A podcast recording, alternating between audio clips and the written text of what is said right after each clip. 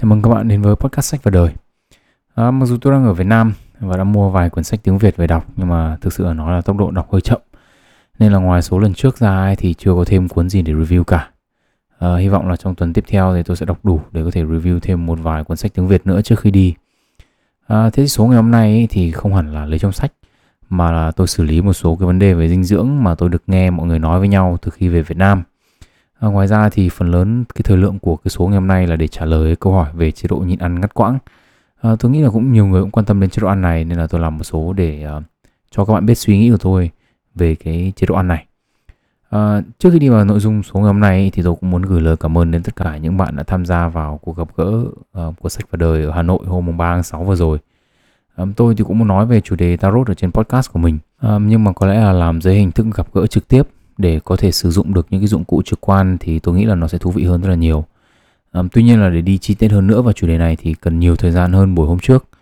Ngoài ra thì tôi cũng biết là có còn khá là nhiều những câu hỏi mà có thể là câu trả lời của tôi nó chưa được thỏa đáng, nhưng mà thú thực là thời gian của cái buổi ngày hôm đó nó cũng có hạn.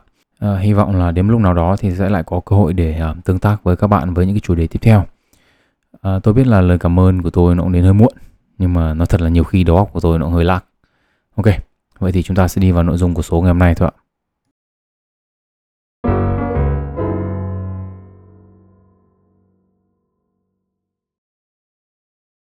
Nếu mà nói về những câu nói mà tôi được nghe về dinh dưỡng thì có lẽ là không thể không nói đến cái câu chuyện đấy là trẻ con mà cho ăn nhiều đường quá thì nó sẽ bị tăng động.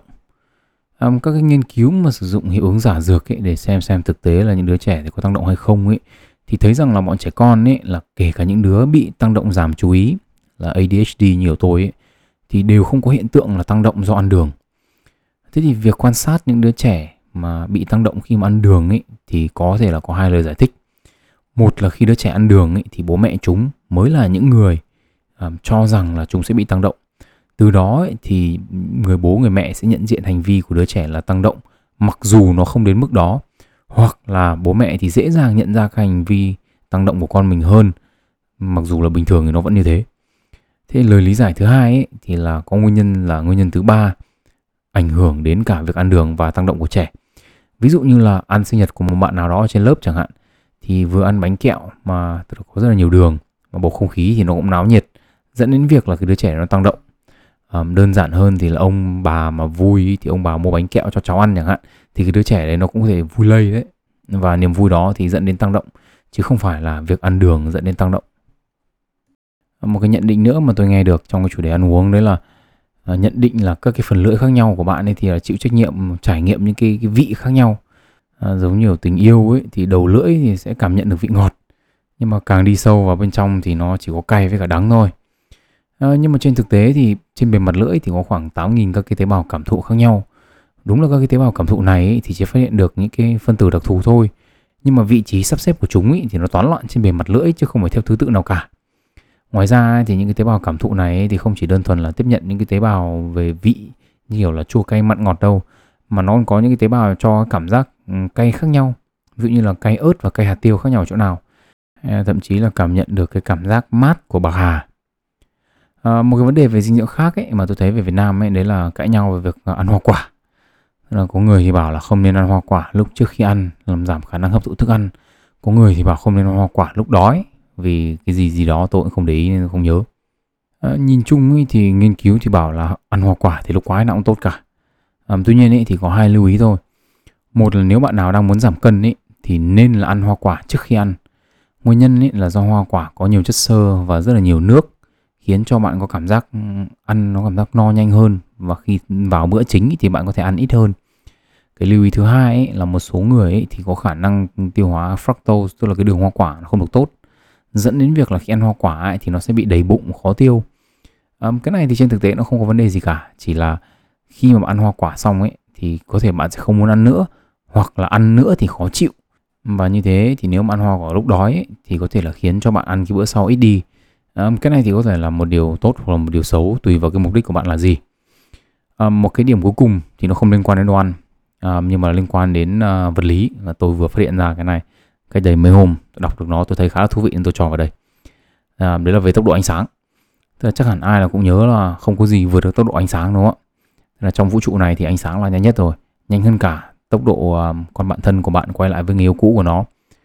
Thế nhưng mà một điều kiện mà ít người nhớ về hiện tượng này, và tôi cũng không nhớ, đấy là ánh sáng chỉ đạt tốc độ cao nhất đấy trong môi trường chân không mà thôi. Trong chân không ấy thì ánh sáng đạt tốc độ là khoảng 300.000 km/giây. Nhưng mà trong nước ấy thì ánh sáng chỉ đạt tốc độ tầm khoảng 226.000 km/giây thôi.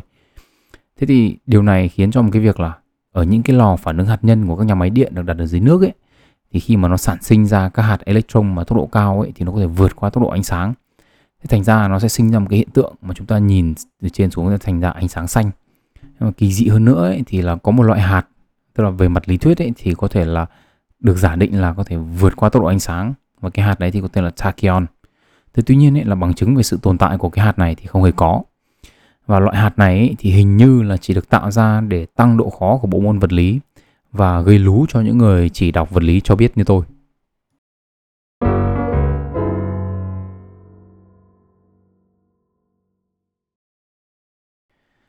Thế thì giống như tôi đã nói đầu tiên ấy, thì cái số về dinh dưỡng ngày hôm nay ấy, tôi muốn trả lời câu hỏi mà tôi được nhận về cái chế độ ăn, cụ thể là chế độ IF, Intermittent Fasting, hay còn có tên tiếng Việt là nhịn ăn gián đoạn. Tôi nghĩ đây là một cái cơ hội tốt để nói qua về một số những cái chế độ ăn khác nhau và đi sâu hơn về IF. Giống như tôi đã nói, số giảm cân và giảm mỡ ăn uống ấy, thì về cơ bản là các chế độ ăn có hiệu quả ấy, thì đều làm được một việc, đấy là đảm bảo được năng lượng tiêu thụ ấy, thì cao hơn năng lượng nạp vào. Tuy nhiên ấy, thì mỗi một cái chế độ ăn ấy, thì có những cái đặc thù nhất định. Việc tìm hiểu xem chế độ ăn nào phù hợp với bản thân các bạn là một cái điều rất là quan trọng. Những gì tôi chia sẻ ở đây ấy, thì được chia làm hai phần. Một phần là kiến thức khoa học, tôi lấy từ nghiên cứu mà tôi tự đọc. Trích nghiên cứu nào ấy, thì tôi sẽ đọc tên tác giả và năm xuất bản để các bạn có thể tự tìm kiếm để đọc thêm chi tiết. Phần thứ hai ấy, là những cái suy nghĩ của cá nhân tôi về những cái chế độ ăn này. Tôi cũng đã thử ăn một số các cái chế độ ăn khác nhau rồi. Cái thì thử để cho biết, như kiểu keto chẳng hạn. Cái thì tôi đã từng sử dụng để giảm cân trong một cái thời gian dài trong cái hành trình của mình, ví dụ như low carb chẳng hạn, và cả nhịn ăn ngắt quãng nữa.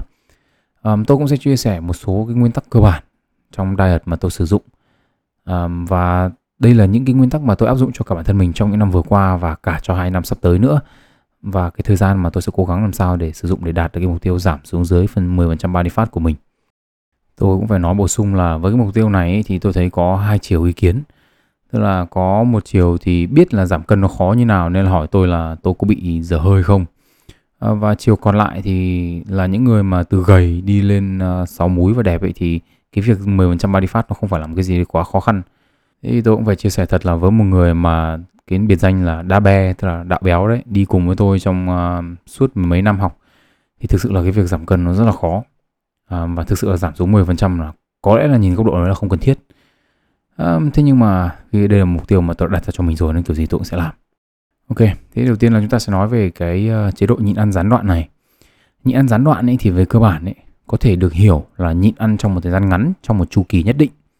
Chu kỳ này ấy, thì thường được tính là 1 ngày hoặc là 1 tuần. Các hình thức phổ biến nhất của nhịn ăn ngắt quãng ấy, thì có kiểu nhịn ăn 12 tiếng, ăn 12 tiếng, tức là kiểu chia đôi 1 ngày ra đấy. Sau đó là có hình thức 8-16, có nghĩa là kiểu ăn 8 tiếng nhịn 16 tiếng. Đây là cái hình thức nhịn ăn ngắt quãng đầu tiên mà tôi thử.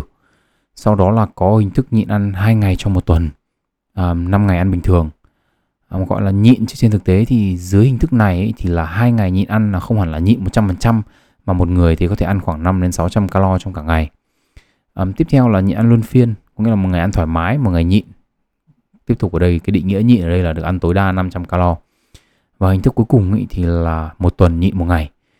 Với những hình thức nhịn trong ngày ấy, thì việc nhịn thường mang tính chất tuyệt đối hơn, tức là không nạp bất kỳ một tí calo nào trong 10 mấy tiếng đồng hồ đấy, hoặc là chỉ sử dụng những cái đồ uống không có calo như kiểu nước lọc này, trà, cà phê đen không đường, hoặc là các loại đồ uống dành cho người ăn kiêng như kiểu Diet Coke. Ok, vậy thì nghiên cứu nói gì về cái việc nhịn ăn gián đoạn? Đầu tiên là nói về hiệu quả. Hiệu quả của nó thì chẳng khác gì những hình thức diet khác cả, cứ cắt calo thì giảm cân, đơn giản như thế thôi.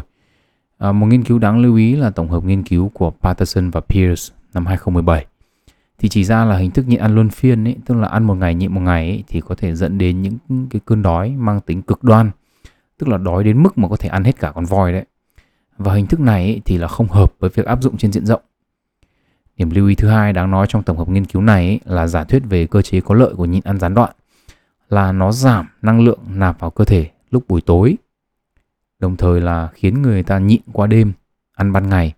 Và cái chế độ này ấy, thì đồng bộ hóa việc ăn uống và tiêu hóa thức ăn với cái đồng hồ sinh học của con người. Và điều này thì có thể dẫn đến những cái thay đổi cả tích cực và tiêu cực với cái hệ vi sinh trong ruột. Những cái thay đổi này ấy, thì đặc biệt là tích cực ở những người béo phì. Tuy nhiên ấy, thì số lượng nghiên cứu ở mảng này không nhiều, nên là tôi sẽ không trích kết quả vào đây. Bởi vì muốn chắc chắn một cái gì đó thì cần nhiều nghiên cứu cùng khẳng định chung một cái kết quả. Một lưu ý nữa ấy, là tôi xem qua những nghiên cứu được trích ở đây ấy, ở trong cái tổng hợp nghiên cứu này ấy, thì phần lớn nó là nghiên cứu trên trung bình dân số, tức là ở những người bình thường ít vận động hoặc là những người béo phì. Những nghiên cứu ở trên những người tập thể hình hoặc là các vận động viên ấy, thì chỉ đến những cái kết quả khác. Về cơ bản ấy, là trong trường hợp tập thể hình ấy, thì thời gian ăn uống nên được sắp xếp để phù hợp với lịch tập và lịch sinh hoạt hàng ngày. Cái này thì tôi sẽ nói qua một chút ở cái phần cá nhân tôi ở sau. Tiếp theo thì là tổng hợp nghiên cứu của Martin, Longo và Javier ấy, cũng vào năm 2017.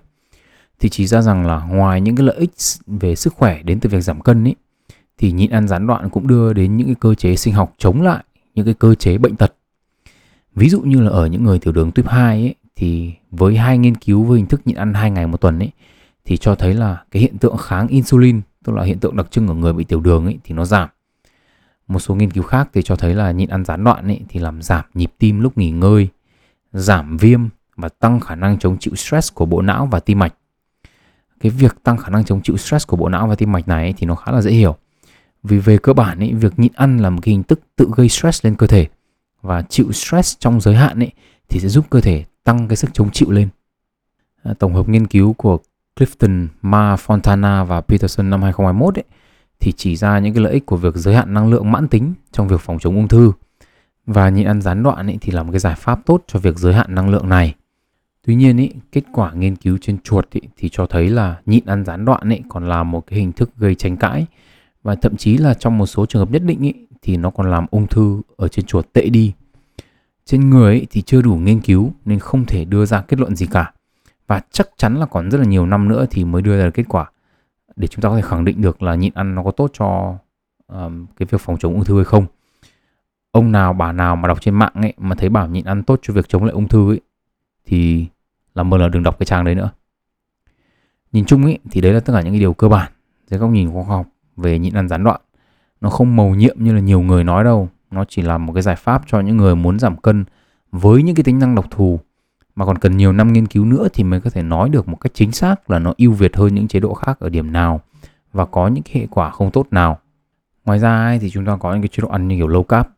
Low carb ấy thì về cơ bản là giảm lượng tinh bột nạp vào cơ thể, còn giảm xuống như nào, thấp đến bao nhiêu thì là tùy từng người. Nguyên tắc cơ bản của low carb thì dựa trên một cái lập luận, và tôi trích nguyên văn cái câu mà tôi vừa được nghe bà chị tôi nói cách đây 2 tuần là ăn tinh bột thì béo. Không rõ chính xác nguồn gốc của lập luận này từ đâu ra, nhưng mà tôi thì đoán là đến từ cái quan sát là nhiều người béo phì là do ăn quá nhiều đồ ngọt. Thế thành ra là nếu bây giờ không ăn đồ ngọt nữa thì hết béo. Nhưng mà nếu mà lượng tinh bột giảm xuống thấp quá ấy, thì thành chế độ ăn là keto. Vì lúc đấy thì cơ thể sử dụng ketone body làm năng lượng chính. Keto ấy thì làm cái chế độ ăn mà thành phần chủ yếu là chất béo và đạm, lấy cơ sở là ăn mỡ vào thì để chuyển hóa, để cơ thể chuyển ra đốt mỡ là chính. Keto ấy thì là chế độ dành cho người bị động kinh, vì có vẻ như là giảm tinh bột vào ấy thì nó cũng giảm triệu chứng co giật. Thì tuy nhiên ấy, là tôi cũng phải nói là tôi đã thử keto rồi và tôi thấy đây là một cái chế độ rất là khó để theo, đặc biệt là dành cho những người tập thể hình. Low fat ấy là chế độ ăn ít dầu mỡ và ít chất béo. Cơ sở của nó là chất béo nạp từ bên ngoài vào thì dễ được chuyển hóa thành mỡ trong cơ thể hơn. Vì sự chuyển hóa này là quá trình đơn giản mà nó không tốn năng lượng, nên là cơ thể sẽ ưu tiên so với các phương án khác. Ví dụ như là ăn tinh bột ấy, thì cái tỷ lệ chuyển đổi của nó sang mỡ không thể cao bằng cái tỷ lệ chuyển đổi từ mỡ ăn ngoài sang mỡ trong cơ thể được. Còn trên thực tế thì thiên hạ ăn ít mỡ nhiều mỡ như nào tôi cũng không biết. Ngoài ra ấy, thì có những cái chế độ như kiểu là Atkins, Paleo rồi chế độ ăn Địa Trung Hải nữa. Nói thật là tôi cũng không tìm hiểu quá sâu về những cái chế độ ăn này. Nguyên nhân ấy, thì thực sự rất là đơn giản. Tuy nhiên ấy, thì trước khi đi nói sâu hơn ấy, tôi cũng cảnh báo đây là ý kiến chủ quan của tôi, được tổng hợp từ nhiều năm thử nghiệm và đọc nghiên cứu. Nhiều cái tôi không nhớ là tôi đọc ở đâu nữa rồi. Quan trọng nhất ấy, là đây là ý kiến chủ quan, là nó không phải là một cái nhà nhận định của một cái nhà nghiên cứu về dinh dưỡng. Tôi ấy, thì không tìm hiểu quá sâu về những cái chế độ ăn này ấy. Là về cơ bản ấy, nguyên tắc của chúng nó cũng non ná như nhau cả thôi. Không có cái nào là siêu việt hơn cái nào dưới góc độ khách quan cả. Với từng cá thể ấy, thì có thể người này hợp với chế độ này hơn chế độ khác. Có người thấy hợp với low carb hơn, có người hợp với low fat hơn. Và nguyên nhân thì chủ yếu đến từ cái bộ gen mà họ có. Có nhiều người ấy, ăn cả đống tinh bột vào thì chả làm sao cả. Nhưng có những người ấy, thì ăn xong mà buồn ngủ không mở được mắt chẳng hạn. Có những người cái tỷ lệ chuyển đổi từ tinh bột dư thừa sang mỡ nó thấp thôi. Nhưng mà có những người ấy, thì cái tỷ lệ chuyển đổi này nó cao hơn một chút. Thế thì tổng hợp hết tất cả những yếu tố đó lại ấy, thì chúng ta thành một con người hoàn chỉnh. Và như thế thì có người hợp với chế độ ăn này hơn. Và hợp hơn ý, thì ở đây được tôi định nghĩa là những người theo chế độ này ấy, thì thấy được kết quả sớm hơn. Và họ có thể theo nó một cách bền vững mà không cảm thấy mệt mỏi. Ví dụ như tôi chẳng hạn, tôi thử nghiệm và tìm hiểu thì thấy là low carb quá tôi cũng không thoải mái. Mà low fat quá thì bản thân tôi cũng thấy khổ. Nên tôi chọn cái ở giữa.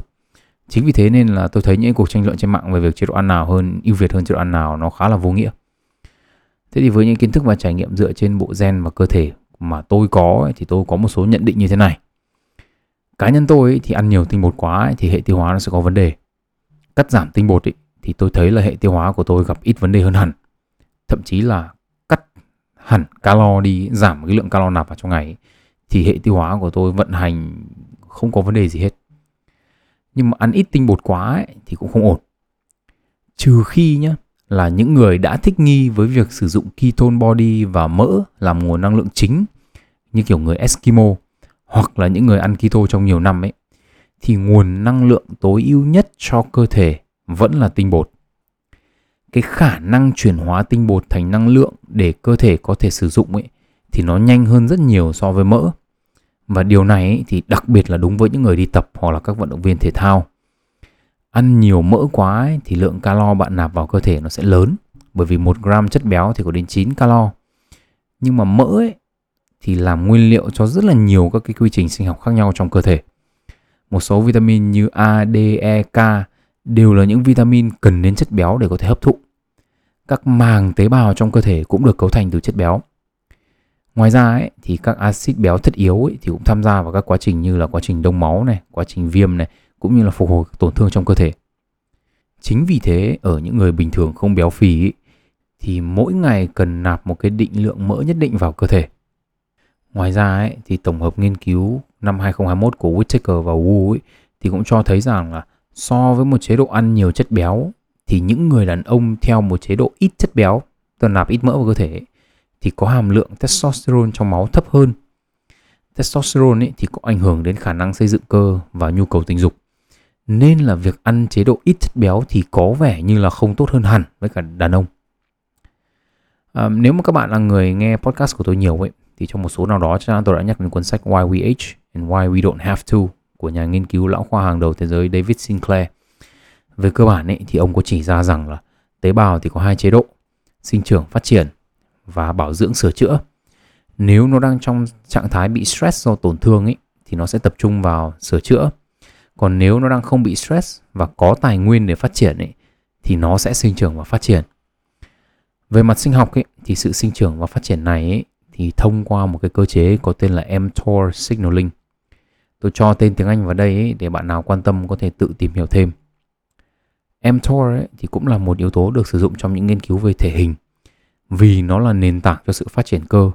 Khả năng kích hoạt cái mTOR signaling này ấy, từ việc tập tạ nặng hay là nhẹ, cường độ tập cao hay thấp ấy, thì được sử dụng như một thước đo khả năng tạo ra các tế bào cơ mới của các chế độ tập khác nhau. Thế nhưng nếu có mTOR xuất hiện ấy, thì có nghĩa là tế bào đang không ở trong chế độ sửa chữa và bảo dưỡng. Theo bác sĩ tiến sĩ Sinclair ấy, thì lão hóa ấy là hệ quả của việc tế bào sinh trưởng và phát triển liên tục. Và cách làm chậm nó lại, tức là làm chậm lão hóa lại ấy, là nhịn ăn. Bởi vì nhịn ăn ấy thì giúp đạt được hai mục tiêu cùng một lúc. Đấy là không cung cấp nguyên liệu cho tế bào phát triển, đồng thời ấy là đưa tế bào vào trạng thái stress và chế độ bảo dưỡng và sửa chữa. Nói một cách đơn giản là với những nghiên cứu mới nhất mà chúng ta có đến thời điểm này ấy, thì nhịn ăn là một trong những hình thức gây stress cho cơ thể, có thể giúp chúng ta vừa giảm cân vừa chống lão hóa. Một trong những ví dụ thực tế ngoài đời cho hiện tượng này ấy, là việc nhịn ăn trong tôn giáo, cụ thể là trong đạo Phật. Rất là nhiều các nhà sư thì nhịn ăn thường xuyên. Cơ thể của họ gầy gò nhưng mà không ốm yếu. Và tốc độ lão hóa của họ thì có thể được lập luận là chậm hơn so với trung bình dân số, khi mà tuổi thọ của họ thì cao hơn mức trung bình. Vậy thì ở đây chúng ta đứng giữa một ngã ba đường, đúng không ạ? Nếu chúng ta là những người vừa muốn tăng cơ để khỏe mạnh và đẹp về mặt thẩm mỹ, nhưng lại vừa không muốn bị lão hóa nhanh thì làm thế nào? Ở đây thì tôi nghĩ là phải nói đến một nguyên tắc mà có vẻ như là ít người để ý đến khi nói về chủ đề này. Đấy là sự ưu tiên. Tức là mục tiêu lớn nhất của chúng ta là cái gì thì chúng ta cần phải ưu tiên cái đó. Đây là một nguyên tắc mà có thể dụng trong những quyết định hàng ngày về việc ăn uống. Mặc dù có thể coi là một người theo chế độ nhịn ăn ngắt quãng, nhưng mà phiên bản ngắt quãng của tôi nó không đúng 100% với cái nào trong những hình thức nhịn ăn ngắt quãng mà tôi vừa nói lúc nãy cả. Những ngày đi tập thì tôi uống whey và ăn dựa trên lịch làm việc của ngày hôm đó. Hôm nào tập và trợ giảng hết cả ngày thì tôi chia đều lượng whey ra để uống, và tính cả lúc ăn thì tôi không nhịn đủ đến 12 tiếng. Vì về cơ bản là whey thì nó có calo chứ nó không phải là như kiểu đen đá không đường hay là nước trà. Còn cuối tuần khi mà không phải đi tập thì tôi lại nhịn bét nhè cho đến khi nào không nhịn được nữa thì thôi. Có những hôm thì là nhịn được từ sáng đến tối, có những hôm thì nhịn đến tầm chiều chiều là đã đói để phải ăn rồi. Tức là cùng một bữa một ngày, nhưng mà không phải là ngày nào cũng giống ngày nào. Cụ thể ở đây là những ngày đi tập thì tôi ưu tiên ăn uống để giảm thiểu mất cơ nhiều nhất có thể, vì tôi luôn nạp vào người ít năng lượng hơn tôi sử dụng. Còn những ngày nghỉ thì tôi ưu tiên việc nhịn ăn để tạo ra cái stress cần thiết để rèn luyện khả năng chống chịu của cơ thể.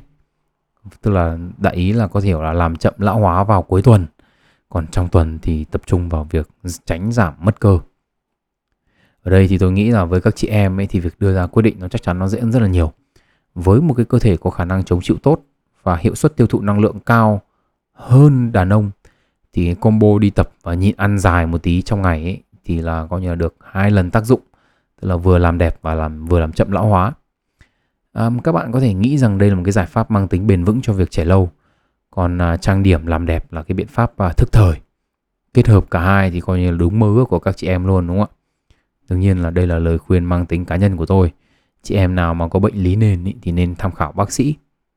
Nhưng mà nói như thế không có nghĩa là ai trong chúng ta cũng bỏ đi nhịn ăn hết. Trên thực tế thì phần lớn, giống như đã nói, thì phần lớn các cái ích lợi của việc nhịn ăn thì nó đến từ việc là ăn ít đi. Tức là cứ ăn ít đi là sức khỏe sẽ tốt lên. Đơn giản thế thôi. Thế nhưng mà nói như thế thì chúng ta mới chỉ nói về việc lợi ích thôi, đúng không ạ? Thế còn những cái vấn đề của nhịn ăn ngắt quãng là gì? Dựa trên những nghiên cứu về hình thức ăn kiêng này thì có những cái vấn đề chính như sau. Vấn đề phổ biến nhất là đói. Nghiên cứu cho thấy là những người trước khi nhịn ăn ngắt quãng mà ăn càng nhiều bữa thì khi mà chuyển sang chế độ ăn nhịn ăn ngắt quãng thì họ đói hơn nhiều so với những người mà trước đó ăn ít bữa. Vấn đề thứ hai là đau đầu và cảm giác lâng lâng trong những ngày đầu tiên bắt đầu nhịn. Giả thuyết mà các nhà nghiên cứu đưa ra là do huyết áp thấp hơn trong những ngày mới nhịn, do cơ thể chưa quen, dẫn đến cái hiện tượng là máu lên não không đủ. Giải pháp khả thi là uống cà phê trong những ngày đầu tiên như này. Các bạn nên nhớ là cà phê ở đây thì phải là cái loại đen đá không đường, hoặc là dùng đường ăn kiêng nhé. Vấn đề là thứ ba mà có thể gặp phải là các vấn đề về tiêu hóa. Nghiên cứu thì cho thấy là những cái vấn đề như táo bón, tiêu chảy, buồn nôn, đầy hơi. Có những cái báo cáo thực tế thì còn chỉ thêm những vấn đề về đau dạ dày nữa. Cá nhân tôi thì cũng được nghe khoảng 3-4 trường hợp kêu là đau dạ dày sau một vài ngày nhịn ăn, nên là sợ không dám nhịn ăn nữa. Nhìn chung thì những vấn đề về tiêu hóa này thì được các nhà khoa học chỉ ra có 2 nguyên nhân chính. Một là giảm lượng thức ăn đưa vào cơ thể, và 2 là những cái thay đổi về giờ giấc và số lượng các bữa ăn. Và 2 yếu tố này thì có thể dẫn đến những cái phản ứng tiêu cực về tiêu hóa. Theo như hiểu biết của cá nhân tôi thì những cái phản ứng này chủ yếu là do cái sự thay đổi đột ngột và cơ thể chưa có cơ hội để thích nghi. Các yếu tố chưa được thích nghi thì giống như các học đã chỉ ra rồi, đấy là số lượng và giờ giấc các bữa ăn nó không còn như trước nữa. Do bản chất cơn đói thì là sự điều hòa của 2 hormone là ghrelin và leptin, mà 2 hormone này thì tiết ra theo giờ. Tức là cứ hay ăn giờ nào thì nó sẽ hay đói giờ đấy. Mà cứ đói giờ đấy mà không được ăn thì là bụng dạ cồn cào, và sẽ có những triệu chứng mà nhiều người gọi nó là đau dạ dày. Hiện tượng này thì xảy ra thường xuyên với những người nhịn ăn Ramadan, tức là cái tháng nhịn ăn của đạo Hồi đấy. Bởi vì cả năm thì họ chỉ nhịn ăn có 1 tháng thôi, nên là khi mà phải chuyển đổi từ cái chế độ ăn bình thường sang nhịn ăn thì rất là nhiều người thì có báo cáo là họ bị đau dạ dày. Giải pháp đầu tiên chúng ta có thể thử là chờ qua một vài ngày xem cơn đau nó có hết không. Thường thì hiện tượng này chỉ kéo dài vài ngày mà thôi. Nếu mà không hết thì có thể sử dụng một số đồ uống có đường ăn kiêng để xem nó có đỡ hay không. Hoặc là nếu mà đau dạ dày trong thời gian mà được ăn thì có thể chia nhỏ calo ra. Tức là một phần calo của bữa tối hoặc là bữa trưa hoặc là một cái bữa nào đấy trong thời gian được ăn thì có thể đổi sang thành bánh mì hoặc là hoa quả để ăn trong những cái lúc mà mình bị đau dạ dày chẳng hạn. Tôi thì không khuyến khích việc chia nhỏ bữa ăn, bởi vì chia nhỏ bữa ăn thì khiến cho cái việc nhịn dài nó sẽ khó chịu hơn rất là nhiều. Nếu như hiện tượng đau dạ dày nó kéo dài thì các bạn có thể tìm kiếm một cái chế độ ăn khác nó phù hợp hơn. Giống như tôi đã nói thì việc thử các cái chế độ ăn khác nhau thì có thể giúp các bạn tìm được cái chế độ mà các bạn có thể theo lâu dài được. Và nếu mà nhịn ăn ngắt quãng không phải là chế độ các bạn theo lâu dài được thì các bạn có thể chọn một cái chế độ ăn khác. Vấn đề thứ tư được chỉ ra với nhịn ăn là dễ gây ra khó chịu và thay đổi cảm xúc. Nguyên nhân thì là do chưa quen với chế độ ăn này thì đường máu tạm thời nó sẽ giảm so với bình thường, dẫn đến gây khó chịu và thay đổi cảm xúc thường xuyên hơn. Việc cái giảm đường máu tạm thời này thì cũng là nguyên nhân dẫn đến trạng thái mệt mỏi và ít năng lượng hơn.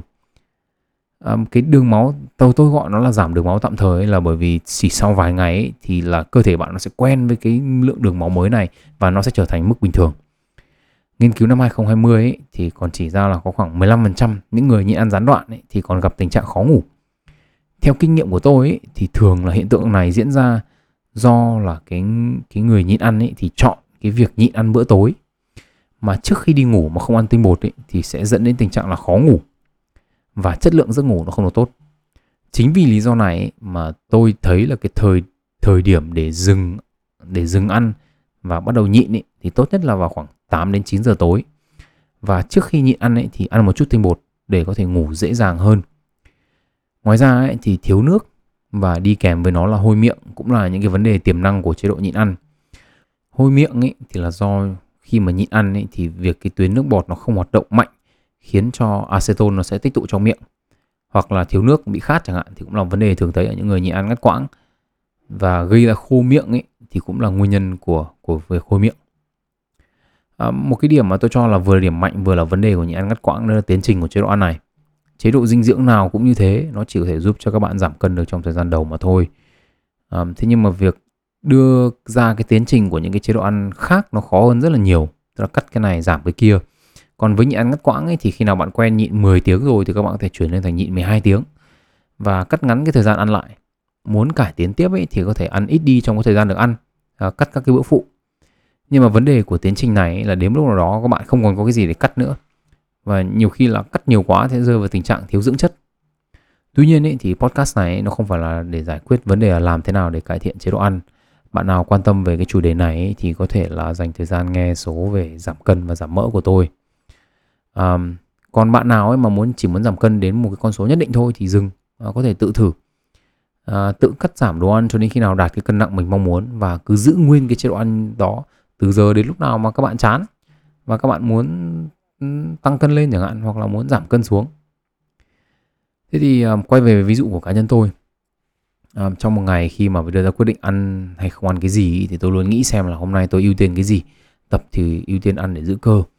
Nhưng mà nếu mà đã ăn một lượng nhất định đủ để giữ cơ rồi thì cái ưu tiên tiếp theo là giảm calo nạp vào cơ thể. Ví dụ như là nếu các bạn ăn theo chế độ nhịn ăn chẳng hạn và khi đối mặt với câu hỏi là ăn cái này có được không, ăn cái kia có được không thì nếu mà các bạn ưu tiên mục đích giảm cân thì câu trả lời nên là chả ăn cái gì cả. Nếu ăn vì buồn mồm thì lại nên học cách bỏ cái thói quen xấu đấy đi. Nếu ăn vì đói thì các bạn có thể nên nhớ là muốn giảm được cân thì nó phải đói.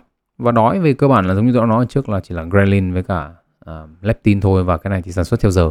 Có thể mình hay quen ăn giờ đấy mình đói. Và một cái cách nữa để có thể nhìn về cái cơn đói đấy là các bạn đang chống lại cái cơ thể của mình, đúng không ạ? Cơ thể của bạn thì muốn giữ mức cân đấy thôi, còn các bạn thì muốn giảm đi. Mà nếu đã xác định là phải đói và phải làm quen với cơn đói và tập nhịn luôn chẳng hạn thì có nghĩa là các bạn cũng chọn luôn cái phương án là không cần phải ăn. Còn nếu mà đói mà không nghĩ nổi thì các bạn có thể sử dụng biện pháp mà tôi gọi là đánh lừa tâm lý, như kiểu sử dụng những cái đồ uống dành cho người ăn kiêng như Diet Coke chẳng hạn. Về cơ bản là làm cho cơ thể của các bạn có cảm giác nạp năng lượng vào người nhưng mà trên thực tế là không có cái gì cả. Đương nhiên là để có thể tự do điều chỉnh cái chế độ ăn uống thì các bạn cũng cần phải có những hiểu biết nhất định về dinh dưỡng, cũng như là đã phải theo một cái hình thức chế độ nhịn ăn quy chuẩn nào đó trong một cái thời gian dài, ít nhất là để quen với cái việc chịu đói. Tôi thì theo chế độ 8-16 trong khoảng hơn một năm trước khi tôi tự biến đổi chế độ ăn đi cho phù hợp với cuộc sống của mình. Ngoài ra thì cá nhân tôi thấy là cái chế độ nhịn ăn này nó cũng có những cái lợi thế về mặt thời gian. Tức là không cần phải nấu nhiều mà cũng không cần phải nghĩ xem bữa sau ăn gì. Nói thật là tôi thấy là tôi cứ nấu một tuần nấu một lần, nấu cho 5 bữa mà mỗi ngày chỉ ăn có một bữa thôi, thành ra ăn được 5 ngày. Đây là nó rất là tiết kiệm thời gian. Ở đây thì tôi cũng phải nói về cái việc ăn một bữa một ngày. Tức là khi mà tôi về Việt Nam ấy, tôi chia sẻ với bố mẹ tôi về cái việc ăn một bữa một ngày của tôi ấy, thì bố mẹ tôi lại có sử dụng một cái câu đấy là lại no dồn đói góp thế à. Thế thì về cơ bản là cái no dồn đói góp này có phải là một cái tốt hay một cái xấu không?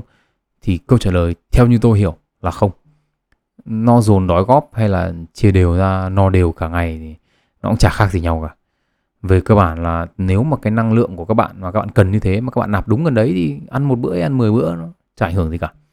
Chỉ là cá nhân tôi thấy là ăn dồn đói góp như thế thì nó tiết kiệm thời gian cho tôi hơn. Và tôi cảm thấy là cái chế độ đó là cái chế độ mà tôi ăn, có thể ăn không phải trong một ngày, không phải trong 2 ngày, không phải trong 1 tháng, trong 3 tháng, mà là trong nhiều năm.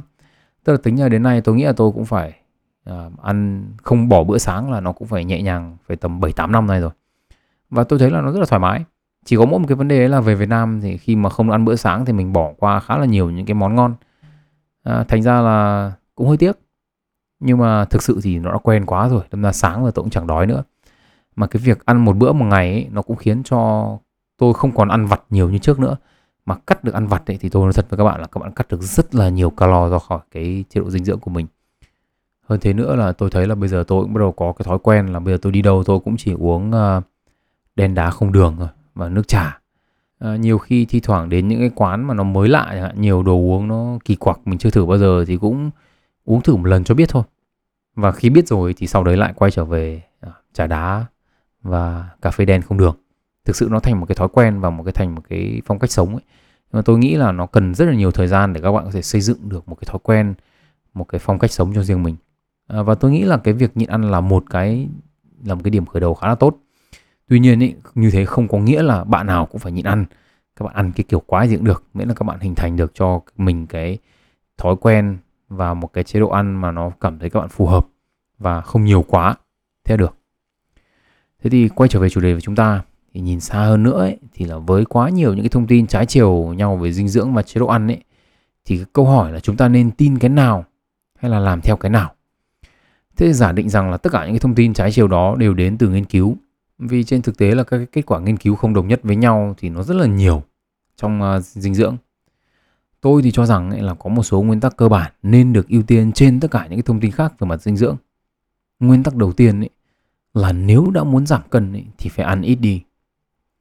Người này bảo ăn hạt này giảm cân, người kia bảo uống nước kia mới giảm cân, thì bây giờ nghe ai? Tốt nhất là không nghe ai cả. Không ăn hạt gì hết mà cũng chẳng uống cái nước quái gì cả. Uống một viên vitamin tổng hợp là đảm bảo đủ tất cả các loại vitamin cần thiết. Sau đấy là nhịn. Một cái lập luận rất đơn giản đấy là càng bỏ ít thứ vào mồm ấy, thì lượng calo nạp vào nó càng thấp. Thế thôi. Nguyên tắc thứ hai trong việc giảm cân ấy là làm cái gì để đảm bảo mình có thể kiên trì theo đuổi cái chế độ ăn đó càng lâu càng tốt. Bền vững thì phải được ưu tiên. Nếu như ăn thêm một chút buổi trưa để có thể chịu được qua cơn đói buổi chiều để về ăn tối ít hơn nữa, thì ăn thêm một chút vào buổi trưa. Nếu không ăn thêm mà đến chiều tối lúc đói quá ra vã 2 cốc trà sữa để giải khát giải đói thì dẹp. Ăn theo chế độ nào ấy mà tự bản thân các bạn thấy là các bạn có thể ăn như thế trong 6 tháng tới hay trong 1 năm tới thì cứ ăn. Thiên hạ nó có bảo cái gì đi chăng nữa mà cái chế độ ăn đó nó có tác dụng với bạn thì các bạn cứ kệ thiên hạ, các bạn cứ ăn. Chế độ nào cũng có thằng dèm pha chê bai mà thôi. Giảm cân ấy thì các bạn nên nhớ là nó không phải là một cái cuộc đua mà nó là một cái cuộc chạy marathon. Và bạn mới là người chạy chứ không phải là mấy cái thằng xung quanh. Theo tôi ấy, thì chỉ cần 2 nguyên tắc cơ bản này là các bạn có thể đưa ra những quyết định khá là hợp lý trong quá trình đạt để giảm cân của các bạn rồi. Ưu tiên số 1 luôn là ăn ít đi, và ưu tiên số 2 là chọn phương án nào giúp các bạn có thể theo đuổi cái chế độ đó một cách bền vững. Số 1 thì được ưu tiên trước, sau đến số 2. Và sau khi đã xem xét qua 2 nguyên tắc này rồi thì các bạn chọn cái gì cũng được. Đương nhiên là để tối ưu hóa một cái chế độ ăn ấy, thì nó không đơn giản như thế. Nhưng mà 2 nguyên tắc này là đủ để các bạn có thể đưa ra quyết định về một cái chế độ ăn với cái mục đích giảm cân cho riêng mình rồi. Đặc biệt là cái nguyên tắc số 1 ấy, thì có thể giúp các bạn tiếp tục cải thiện cái chế độ ăn của mình nữa. Ví dụ như là các bạn có một cái chế độ ăn mà ăn được 2 tuần các bạn thấy tốt chẳng hạn, nhưng mà sau đấy các bạn không thấy nó có tác dụng nữa, thì đương nhiên quy luật đầu tiên là cứ bớt ăn đi. Hoặc là các bạn có thể hoạt động nhiều lên. Nhưng mà thường ấy, thì chúng ta là sẽ có xu hướng là đánh giá quá cao cái lượng calo mà chúng ta đốt được trong quá trình tập. Thành thử ra nhiều người nghĩ là mình tập 1 tiếng này thì nó cho phép mình ăn thêm cái này, Nhưng mà trên thực tế là tập cái đấy thì chỉ được ăn thêm một nửa cái kia thôi. Thế nên tôi thì luôn đưa ra giải pháp, có nghĩa là tiến trình một cách từ từ. Có nghĩa là các bạn ăn theo chế độ này, sau 2 tuần các bạn giảm được cân rồi, các bạn tính chững lại, thì các bạn bước tiếp theo là các bạn hoạt động nhiều hơn một chút. Và ngày nào cũng hoạt động nhiều hơn một chút. Thì như thế các bạn lại tiếp tục giảm cân. Và nếu mà nó không đủ giảm cân, có nghĩa là các bạn hoạt động chưa đủ nhiều. Thì các bạn hoạt động đủ nhiều thì nó lại giảm cân tiếp. Và giảm cân tiếp rồi thì các bạn lại có phương án tiếp theo là có thể tiếp tục tăng calo tiêu thụ lên, hoặc là tiếp tục cắt ăn. Nó chỉ có 2 cái như vậy thôi. Còn đương nhiên là các bạn muốn mà đạt những cái mục tiêu cao xa hơn thì các bạn nên quay lại số podcast cũ của tôi để nghe. Bản chất cái việc mà tôi biến đổi cái chế độ ăn, nhịn ăn ngắt quãng đi thành một cái chế độ gọi là nhịn ăn của tôi chẳng hạn, thì nó cũng là cái quá trình thử nghiệm rất là nhiều. Cắt cái này, thêm cái kia, thêm cái này, bớt cái nọ, để cùng nó ra được một cái mà nó có kết quả cho cá nhân tôi. Tôi thì cũng phải nói thật, đấy là cái lời khuyên mà tôi có thể đưa cho tất cả các bạn trong cái việc ăn uống ấy. Đấy là các bạn nên bắt đầu ở đâu đó, và sau đó các bạn tự loay hoay điều chỉnh, cắt cái này, thêm cái kia, bớt cái nọ, để xem nó có những sự thay đổi gì không. Bởi vì thực sự là nếu mà các bạn chỉ ăn theo cái chế độ mà người khác đưa ra ấy, thì các bạn cũng sẽ chỉ loay hoay được đến như thế thôi. Các bạn không thể giảm sâu được nữa, và các bạn sẽ phụ thuộc vào người ta. Cái việc mà chúng ta học cách gỡ rối, gỡ những cái chỗ vướng mà chúng ta gặp phải trên cái hành trình của mình ấy, tôi cho rằng cũng là một kỹ năng rất là quan trọng trong cái hành trình giảm cân của một con người. Và nếu trong số ngày hôm nay ấy, các bạn biết thêm một điều gì đó, hoặc chỉ đơn giản là thấy cái việc ăn uống giảm cân nó khó nhằn hơn các bạn tưởng, thì chào mừng các bạn đến với podcast Sách và Đời. Tên tôi là Nguyễn Tiến Đạo. Hẹn gặp lại các bạn ở những số lần sau, và chúc các bạn một ngày tốt lành.